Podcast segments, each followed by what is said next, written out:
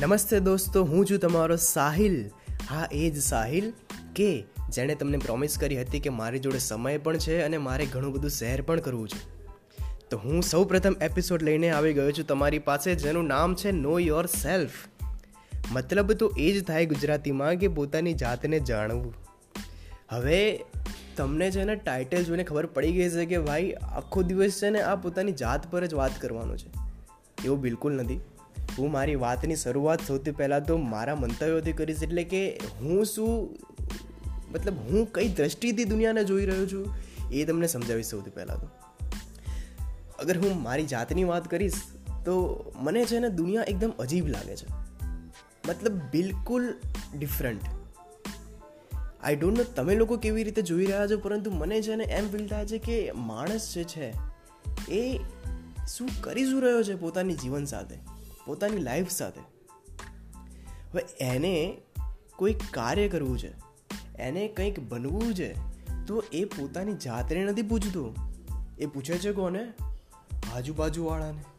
એને પડી છે કોની? સમાજની. એને કરવું છે શું? જે લોકો કરી રહ્યા છે. નક્કી એને એ પડી છે કે એનું દિલ શું ઈચ્છે છે.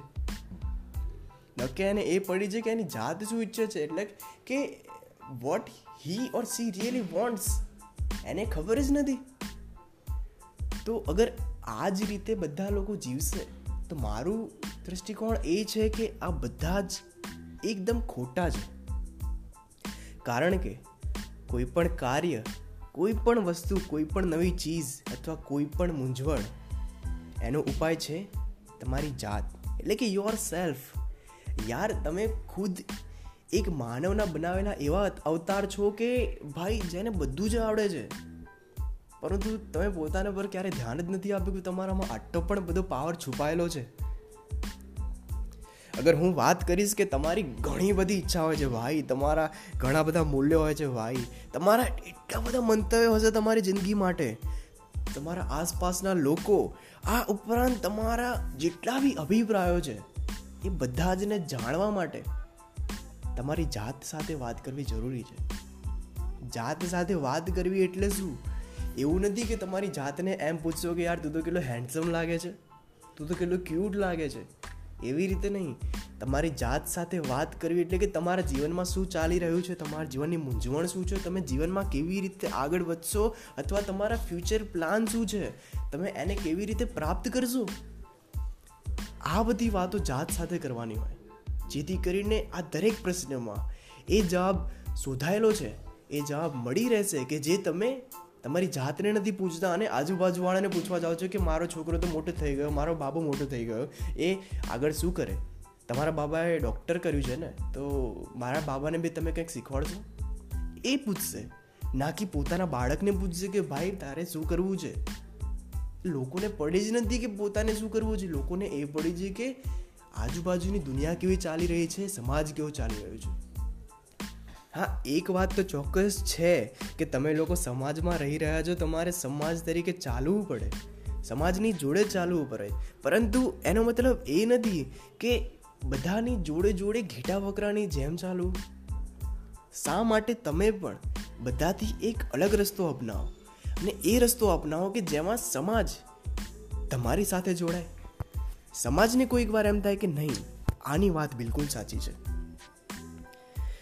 હવે એક વસ્તુ એ પણ છે કે અગર તમારે તમારી જાત સાથે વાત કરવી છે, જાતે કંઈક પ્રાપ્ત કરવું છે, તો કંઈ એમને એમ તો મળી નહીં જાય. મળશે તો ખાલી તમારા વિચાર, તમારી શ્રેણી.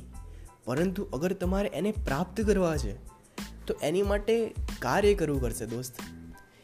મતલબ, એનો મતલબ એમ છે કે લાઈક એના પર વર્ક કર્યા વગર તમને કંઈક મળશે નહીં જિંદગીમાં. જેમ કે તમે કંઈક ધારી લીધું કે મારે જિંદગીમાં આ કરવું છે, તે કરવું છે.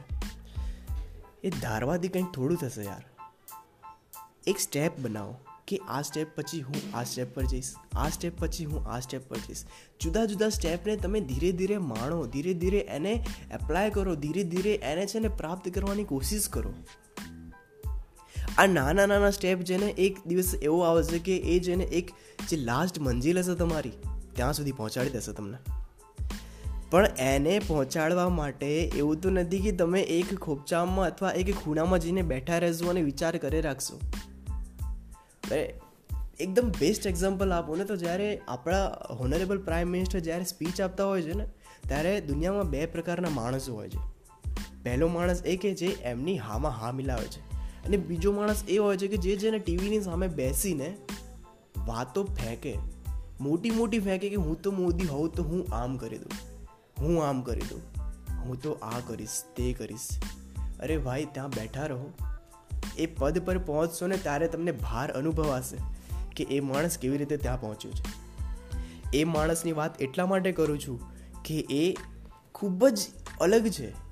પોતાની જાતમાં રહે છે. એને કોઈ દેશ દુનિયાની એવી રીતે નથી પડી કે મારા વિશે દેશ શું વિચારે છે અથવા મારા જે સામે કોમ્પિટિટર છે, મતલબ કોંગ્રેસ એ શું વિચારી રહી છે? એનું મુખ્ય વસ્તુ એ છે કે એ દેશને કેવી રીતે સંભાળશે, દેશને કેવી રીતે આગળ લાવશે. હવે મેં જેમ તમને એપિસોડ વનના સ્ટાર્ટિંગમાં કીધું હતું કે હું એકલો અહીંયા વાત કરીશ તો ખૂબ જ એકદમ અલગ લાગશે. તો હું એના માટે તમને પણ આ વાસ્તવમાં ઇન્વોલ્વ કરવા માગું છું કે તમે પણ મારા પ્રશ્નનો જવાબ આપો. જવાબ તમે મને ઘણી બધી રીતે આપી શકો છો, પરંતુ અહીંયા હું એમ ઈચ્છું છું કે તમે જવાબ આપો તમારી જાતને વિચારીને આ વસ્તુ પતી ગયા પછી કે ના, હું શું કરી રહ્યો છું. તો ઘણા બધા પ્રશ્નો છે, પરંતુ મારા કંઈક ચુનિંદા પ્રશ્નો છે કે જેથી તમે તમારી જાત સાથે વાત કરી શકો છો. એમાંનો સૌથી પહેલો પ્રશ્ન એ છે કે જીવનમાં તમે ઈચ્છો છો શું? મતલબ એમ છે કે તમે જીવનમાં કરવા શું માંગો છો? અરે ભાઈ, તમે મને એક વસ્તુ સમજાવો કે દરરોજ સવારે ઉઠીને તમે બેગ લઈને અથવા સ્કૂલ બેગ લઈને બાળક જ્યારે સ્કૂલમાં જાય છે અથવા તમે જોબ પર જાઓ છો, પરંતુ તમને ખબર જ નથી કે શેની માટે આ કરી રહ્યા છો, તો એનું કોઈ મહત્ત્વ છે? તમને ખબર જ નથી તમે શેના માટે જગ જીતવા નીકળ્યા છો? એમને જગ જીતવાથી કંઈક ફરક નહીં પડે, પરંતુ એનું કોઈક ઈચ્છા હશે તમારી કે મારે આ કરવું છે, તે કરવું છે. બાળકની ઈચ્છા હશે કે નહીં, મારે ટોપ કરવું છે. જોબવાળાની ઈચ્છા હશે કે નહીં, મારે કંપની માટે સારે કરવું છે અને પ્રમોશન મેળવવું છે. તો એ તમારી ઈચ્છા છે. એ તમે ઓળખો કે તમારી ઈચ્છા શું છે? ઈચ્છા વગર કાર્ય કરશો તો ભાઈ કાર્ય પોસિબલ જ નથી કરવું. એ તો તમે એમ કહો કે તમે મજૂરી કરી રહ્યા છો. બીજો પ્રશ્ન એ છે કે શું તમારી જેટલી બી ઈચ્છા છે એને વાસ્તવિક બનાવવા માટે? એટલે કે એને રિયલ બનાવવા માટે તમે કેટલું કાર્ય કર્યું? ધારો કે મેં જેમ વાત કરી, બાળકને અગર ટોપ કરવું છે, તો એ બાળક એ એની ઈચ્છા છે કે મારે ટોપ કરવું છે, પરંતુ એની પાછળ એ શું મહેનત કરે છે? બેસી રહેવાથી કંઈક ટોપ થઈ જવાશે? હશે ને સો જણા એની સાથે કોમ્પિટિશનમાં તો ભણવું પડશે ને એને? એને કંઈક અલગ કરવું પડશે ને, જેથી કરીને એ ટોપ કરશે. એ સૌથી પ્રથમ આવશે. તો તમારી ઈચ્છા જે છે, એના પર કાર્ય કરો. હવે ત્રીજી વસ્તુ એ છે કે તમને જિંદગીમાં શું કરવું પસંદ નથી. દેખો, જિંદગી બોસ એવી છે ને કે લાઈક ઘણો સમય એવો આવી જાય છે કે તમને કરવું પસંદ નથી તો પણ કરવું પડે છે. લાઈક એવી રીતે વાત કરું કે ધારો કે બિઝનેસ છે એક આપણો. એ તમે કંટાળી ગયા છો યાર. એ નથી કરવો યાર બિઝનેસ કે યાર ક્યાં સુધી આમને આમ બેઠો રહીશ? એ તમને બિઝનેસ ગમતો નથી, એવું જ? એવું નથી. તમને એ વસ્તુ છે કે તમારી જે ઈચ્છા છે કે બિઝનેસ ખૂબ જ સારો ચાલે, એ પ્રાપ્ત નથી થતી. તો હવે આ બધી જ વસ્તુ ઇન્ટરકનેક્ટેડ છે કે નહીં મને સમજાવો તમે? બિલકુલ છે યાર. અગર તમે ઈચ્છાને તમે પ્રાપ્ત કરશો તો તમને કોઈ પણ વસ્તુ નાપસંદ આવશે ખરા. તમારી જે ઈચ્છા હશે એ પ્રાપ્ત થઈ જશે, પછી તમને કોઈ પણ વસ્તુ ના પસંદ આવશે ખરા? બિલકુલ નહીં ને યાર. તો હું એ જ કહું છું કે બધી જ વસ્તુનો ઉપાય છે ને યાર આપણી અંદર જ છુપાયેલો છે, પરંતુ કોઈને જાણવો નથી. હવે ચોથો પ્રશ્ન હું તમને એ પૂછવા જઈશ કે તમારી નબળાઈ શું છે અને તમારી શક્તિ શું છે? ભાઈ, દેખ, માનવ અવતાર છે ને એવું છે ને કે માનવ અવતાર જે ભગવાને બનાવ્યો છે, એને કોમ્પ્યુટર શોધ્યું છે, એને પૃથ્વીને ડિજિટલ કરી નાખી છે, એને એટલી મોટી ઇન્ટરનેટની લાઈનો એક દેશથી બીજા દેશ સુધી એ સમુદ્રમાં ભરાઈ ભરાઈને નાખી છે કે તમે વિચાર નહીં કરશો કે યુએસએથી કેનેડા અને કેનેડાથી ભારત દેશ સુધી ઇલેક્ટ્રોનિક વસ્તુઓ એટલે કે ઇન્ટરનેટ કેવી રીતે પહોંચે છે? અરે હેલિકોપ્ટર જોઈ લો, વિમાન જોઈ લો. અરે માણસ ક્યાં નથી પહોંચી વળ્યો? પરંતુ એ માણસની સો ટકા કોઈક નબળાઈ હશે. એ બી હોઈ શકે છે કે ફિઝિકલ હોઈ શકે, મેન્ટલી હોઈ શકે અથવા ઇમોશનલ હોઈ શકે. પરંતુ એની બીજી સાઈડ, એની સાથે ઘણી બધી શક્તિ પણ હશે. એ જ શક્તિ કે જે બીજા કોઈનામાં નહીં હોય. મતલબ એ સૌથી અલગ હશે.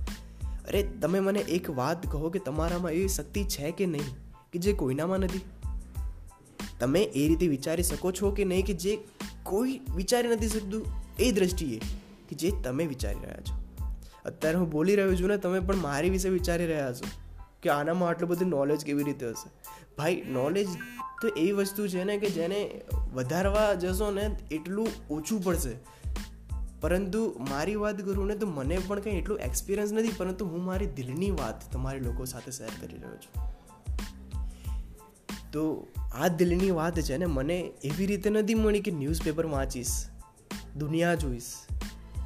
એકવાર એક જગ્યા પર બેસીને તમારી જાત સાથે વાત કરજો કે દુનિયામાં શું થઈ રહ્યું છે, તમારી મૂંઝવણ શું છે, તમે જાતે ઈચ્છો છો શું અને તમારી જીવનને તમારે કેવી રીતે જીવવું છે.